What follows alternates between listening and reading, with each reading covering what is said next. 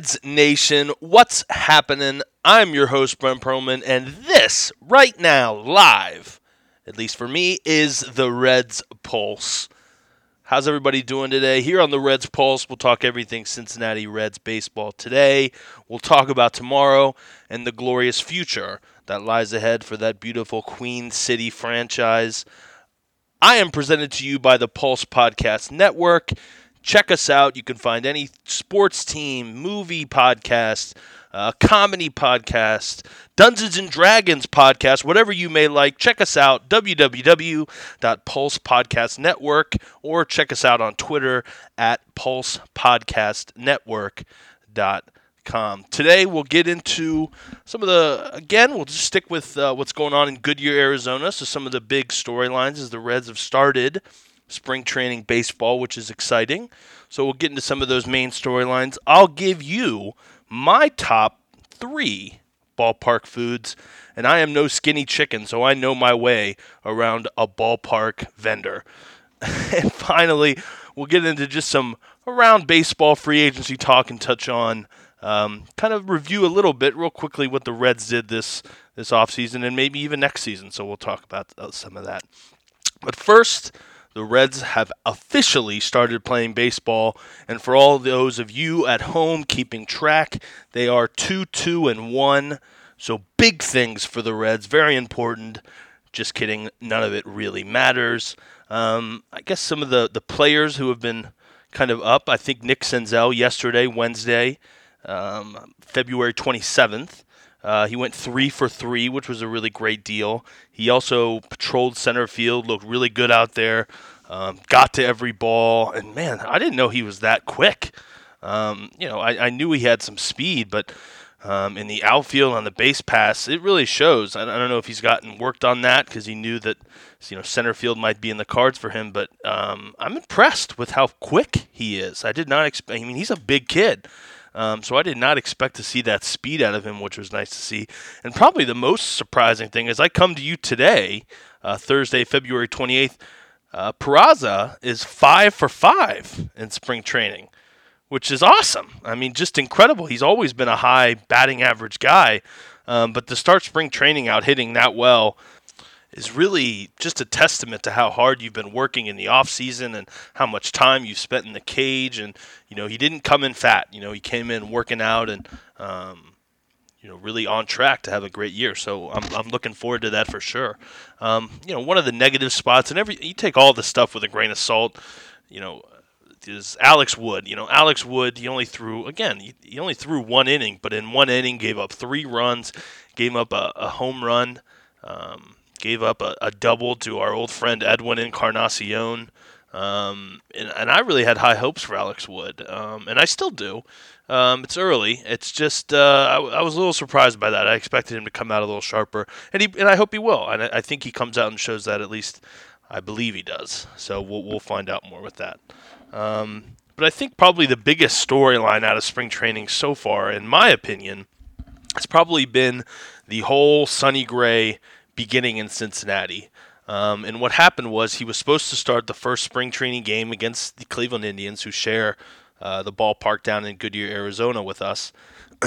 but he was delayed for spring training uh, because he had some elbow stiffness, and people were complaining. They were crying, "Oh my God, here we go again!"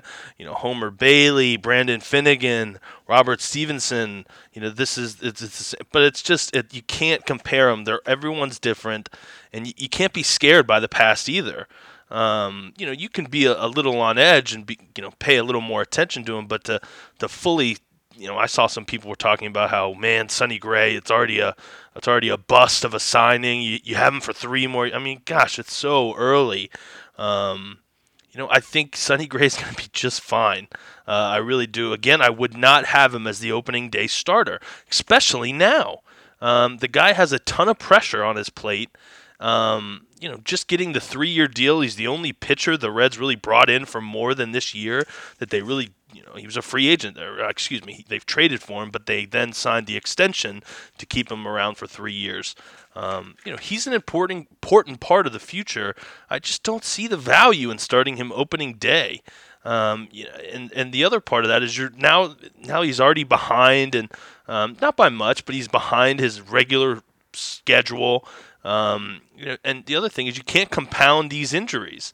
You know, if he has an elbow stiffness, give him some time. You have him for three years. You, this isn't a one-year guy where you can kind of push him a little bit because you may not pay him next year. Um, Sonny Gray's on the roster next year. Take care of him. Let him get healthy, um, and then hopefully we'll see kind of where Sonny Gray's up, Gray ends up.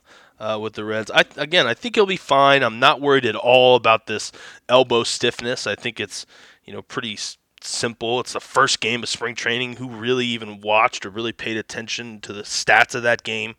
Um, so I think Sonny Gray will be fine. Uh, I think it's just kind of an overreaction to um, some past history the Reds have with some pitchers.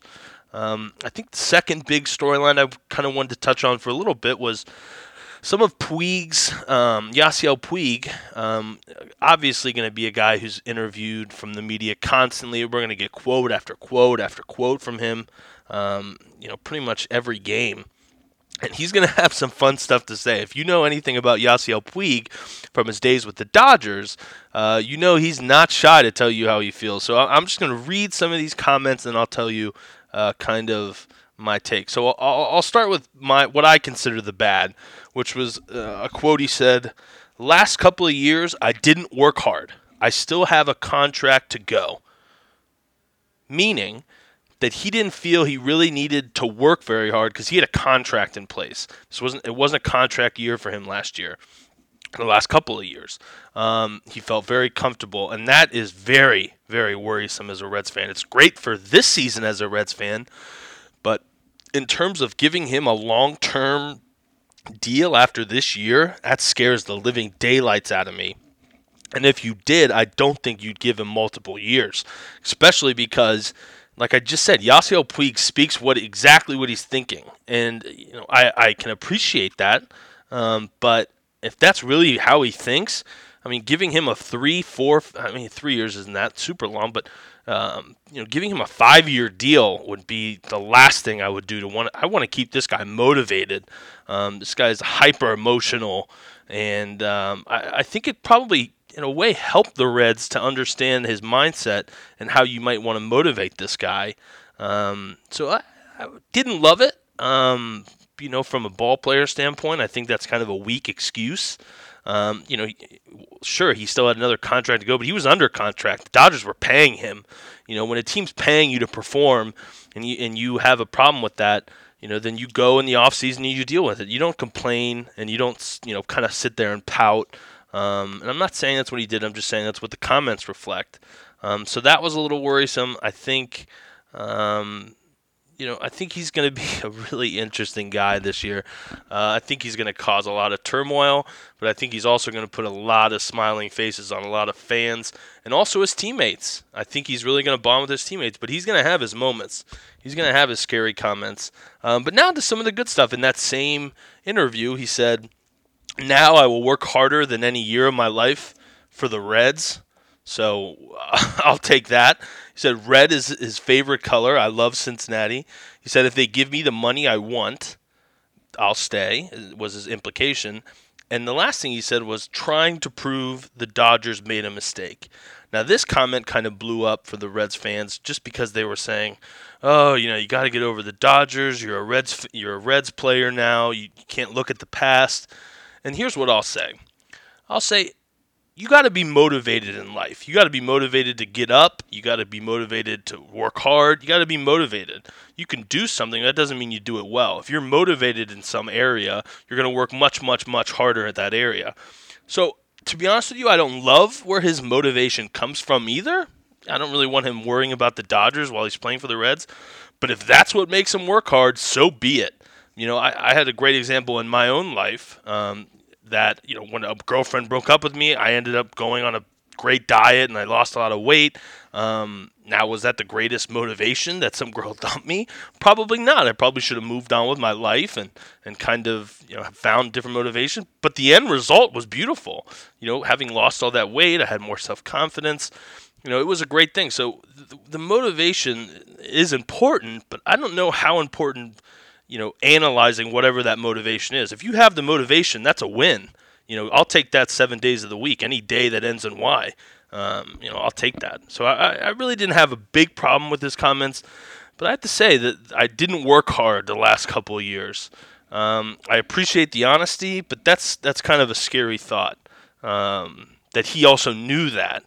Um, it's kind of scary. But anyway, Yasiel Puig, man, he's only been with us for a couple months now. I already got so much to talk about with him.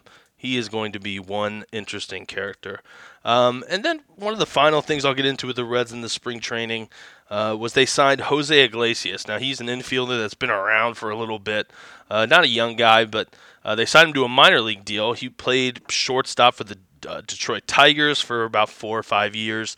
Uh, he started out with the Red Sox. He's really primarily a, a fielder. Um, you know, he can hit the ball very well. I think he's his career average is above 250, so he can hit. Don't get me wrong, but he's really more slick with the glove. Um, very good infielder numbers. Um, as I said earlier, you know, David Bell is very comfortable with Peraza at short. Um, you know, I mentioned it a couple podcasts ago, maybe they end up shopping uh, you know, Scooter Gennett, so maybe they need another middle infielder to come in.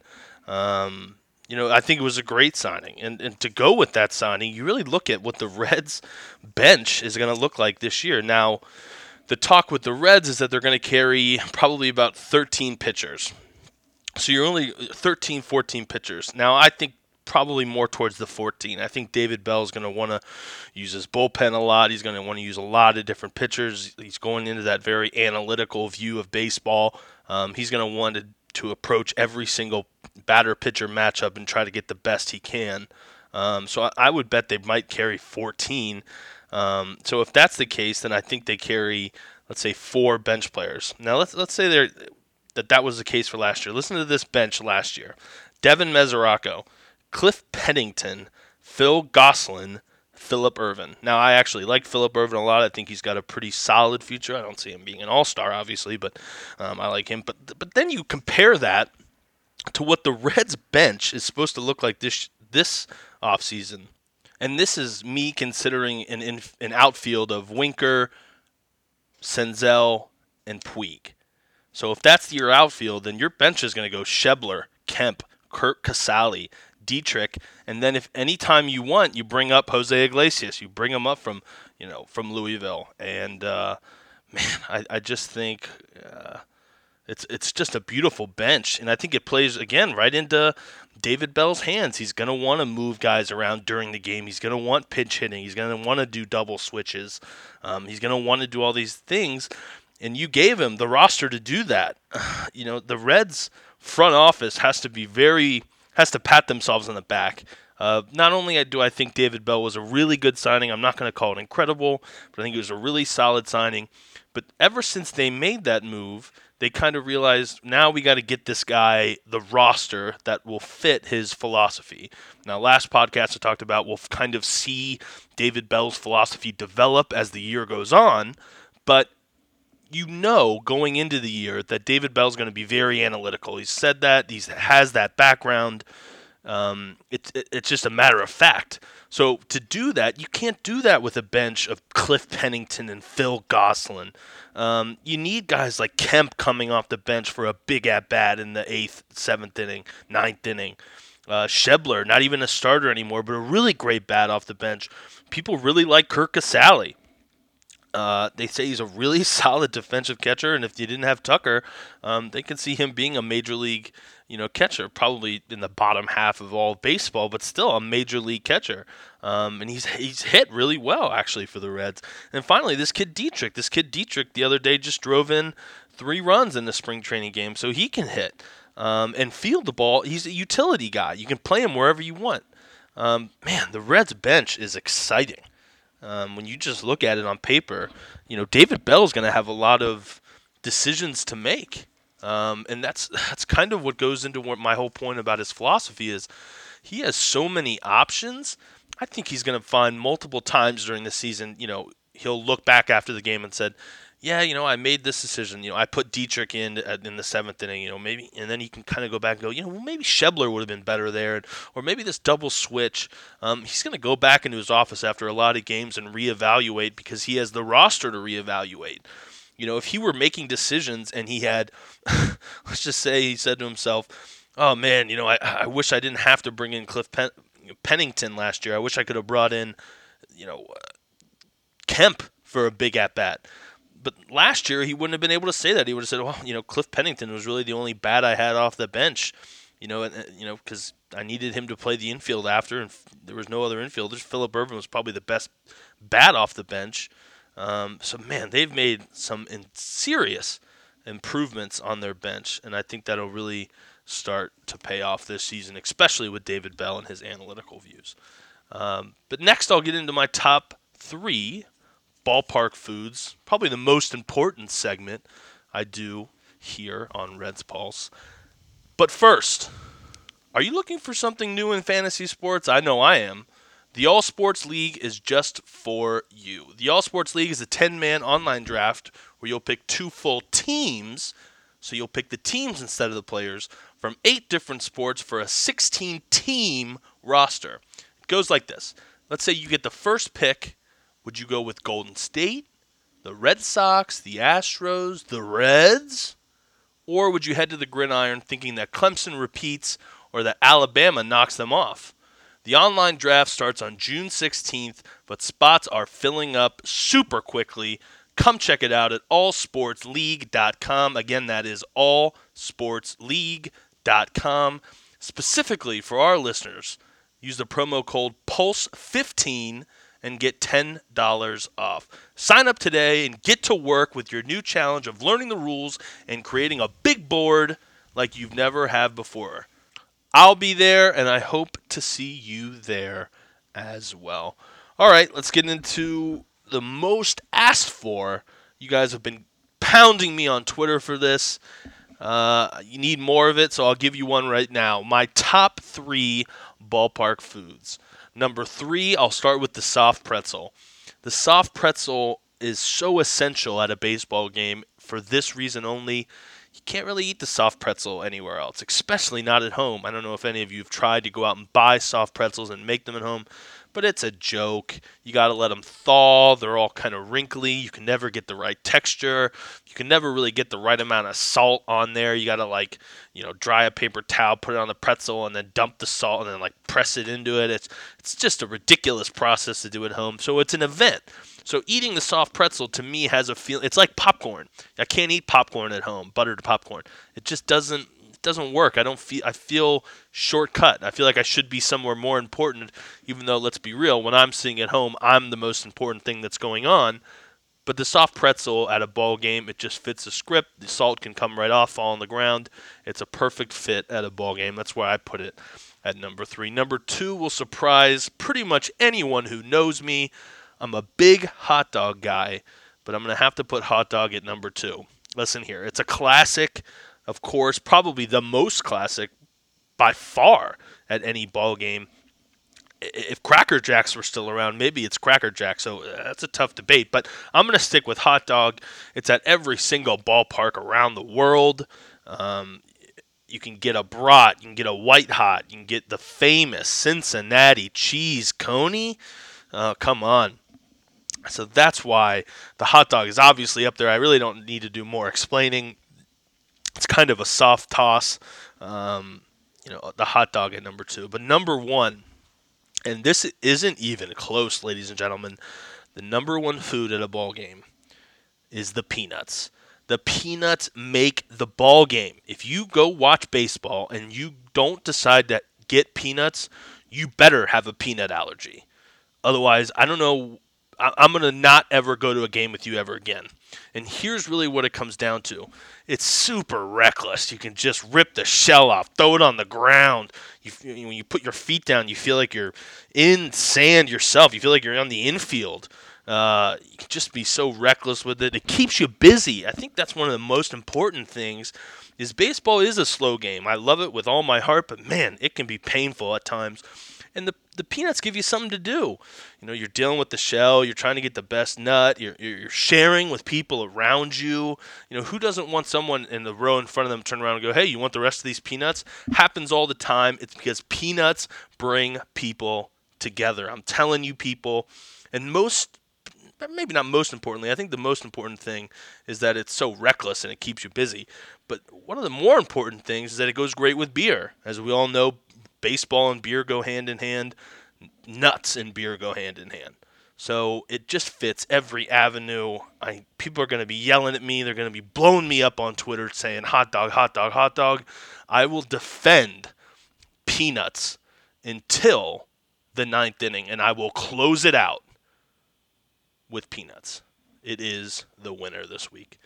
All right, let's get into some of the final stuff I got for you this week. I got some little free agency thoughts. Um, as free agency still rolling around. Bryce Harper still not signed. Um, and when you really look at the history of all this, when it comes to Bryce Harper, I think this was probably the plan all along. And people might say, oh, well, maybe he doesn't want to be in camp. Maybe he just kind of wants to get into spring training at the last second. I, I don't think that's very true at all. Bryce Harper works extremely hard. You get on Twitter and you go look at his his Twitter account. He's constantly in the cage and doing this, and he likes to let you know about it. Also, if you know anything about Bryce Harper, um, but I think at this point, you know, you're already about a week into spring training. I think at this point, Bryce Harper is probably hurting himself, not tremendously. But I don't think the numbers, unless he can get a really desperate team, and it seems like the only desperate team out there is the Phillies. But it also feels like he's just dangling the Phillies out there because he knows that that number is really high. Um, you know, he I would venture to guess that the the Phillies are throwing out the most money. I mean, they have the most money to spend. I don't know why they wouldn't. So I wonder how much Bryce Harper is keeping them in the running just to keep that price up. Um, but I think teams like the Dodgers and the Giants, two other favorite teams to land him, I think they're going to start to say to themselves, man, we're really just bidding against ourselves here. You know, we, we have a pretty solid team going into spring training. You know, what's the hassle dealing with this guy anymore? Um, and if that happens, then the Phillies don't have to pay Bryce that much money. So I think every day that goes by costs Bryce, you know, probably, I don't know, half a million. Um, not Bryce Harper, that's absolutely nothing. But I just think at, at this point, Bryce Harper has to realize, even himself, you know, what's five million? What's ten million? You know, where do you want to go play baseball? You know, the earlier you get into camp, the more the fans will jump on you. Now, yes, they'll be thrilled with you any moment you walk in. You could walk in two months into the season, and they'd be very thrilled.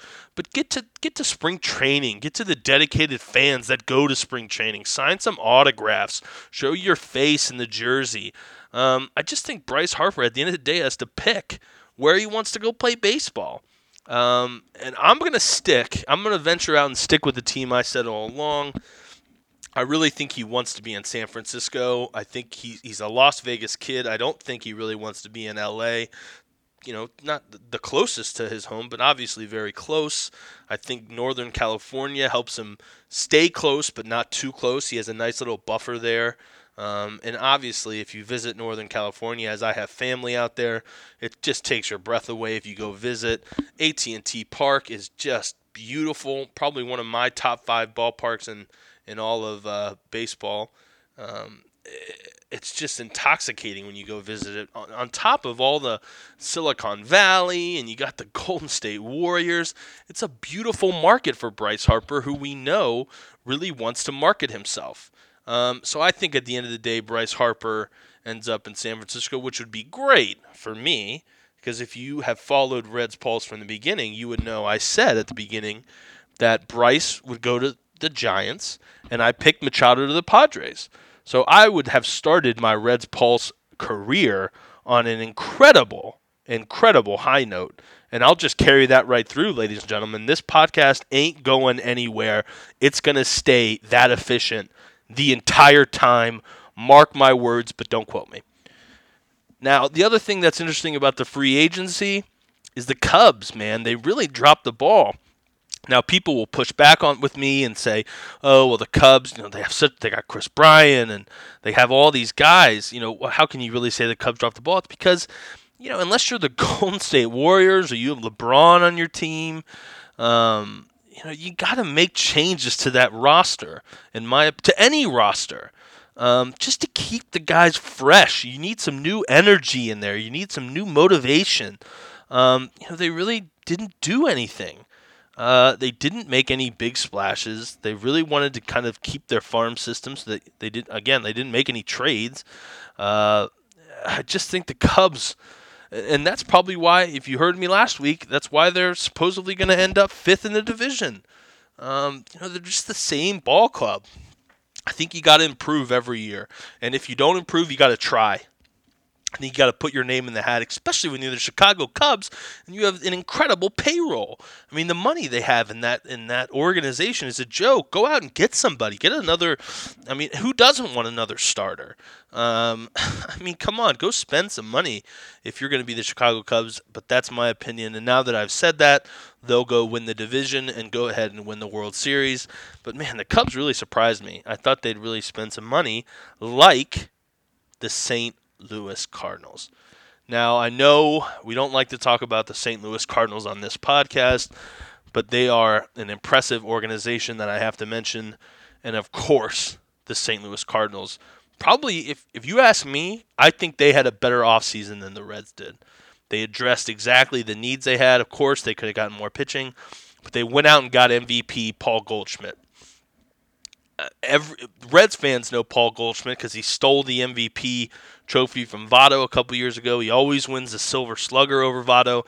He was an Arizona Diamondback, so he's in the National League. He would steal award after award after award from Votto. Um, but he is an absolute stud. Now, they only have him technically through the end of this year, but there's no doubt the St. Louis Cardinals will give him an extension. He'll be there for a long time, and probably just as good of a maybe not, but a really great acquisition they also made was Andrew Miller, a guy who kind of had an injury-ridden past last year. And uh, I mean, he can come into any game. I mean, he could literally pitch you, pitch in probably about 80 games a year um, as a relief guy, and come in and just shut you down, shut the door. Um, so, so the Cardinals, of course, the Cardinals are back. And the other thing about getting Paul Goldschmidt was they still have, if you remember, Jose Martinez, who's a really great, I don't know if you'd call him a prospect anymore because he's been up for a couple years, but he's a really great young player. And Jed Gyorko, um, another great guy who could have some value. So they got two guys they could move at the um, before the deadline and get some pretty decent value back. Guys that they aren't playing every day because Paul Goldschmidt is there. So the Cardinals can make a lot of moves. The Cardinals are in an interesting spot. I think they'll obviously be near the top of the division at the end of the year, and uh, we'll we'll kind of see how that all plays out. Um, but anyway, that's all I got for you this week on Reds Pulse. Uh, ladies and gentlemen, we have quite the exciting season ahead. If you want to check out um, some next Red Spring training games that are on TV, you got this Friday, March 1st uh, at 9 p.m. The Reds will be on MLB Network, so if you're going out, you may want to set the DVR and come home and watch a little bit. And on Saturday, March 2nd, uh, the game is actually at 3 p.m., but they'll have a replay on MLB Network at 11 p.m. So set your DVR, tune in. I know I will, and uh, we'll get a better feeling every single day on how these Reds will look in 2019. Reds Pulse is brought to you every Thursday. If not on Thursday, I promise it'll be up on Friday, but it hasn't happened yet. So you can't get too mad at me about that, but that may happen here one of these days. Uh, so stay tuned for that. You can follow me at BS from Brenty35 on Twitter. Again, that's at BS from Brenty35 on Twitter. Uh, big shout out to the Pulse Podcast Network. Love being a part of the family. It's so fun. I learn everything um, through them. I love being a part of that family. So please, please, please check us out. Give us a chance, and I promise we won't disappoint. Again, pulsepodcastnetwork.com or check us out on Twitter at Pulse Podcast Network. Um, again, we have any kind of podcast you may be interested in. Guys, I will see you next week. Peace. At the end of your message, press 1.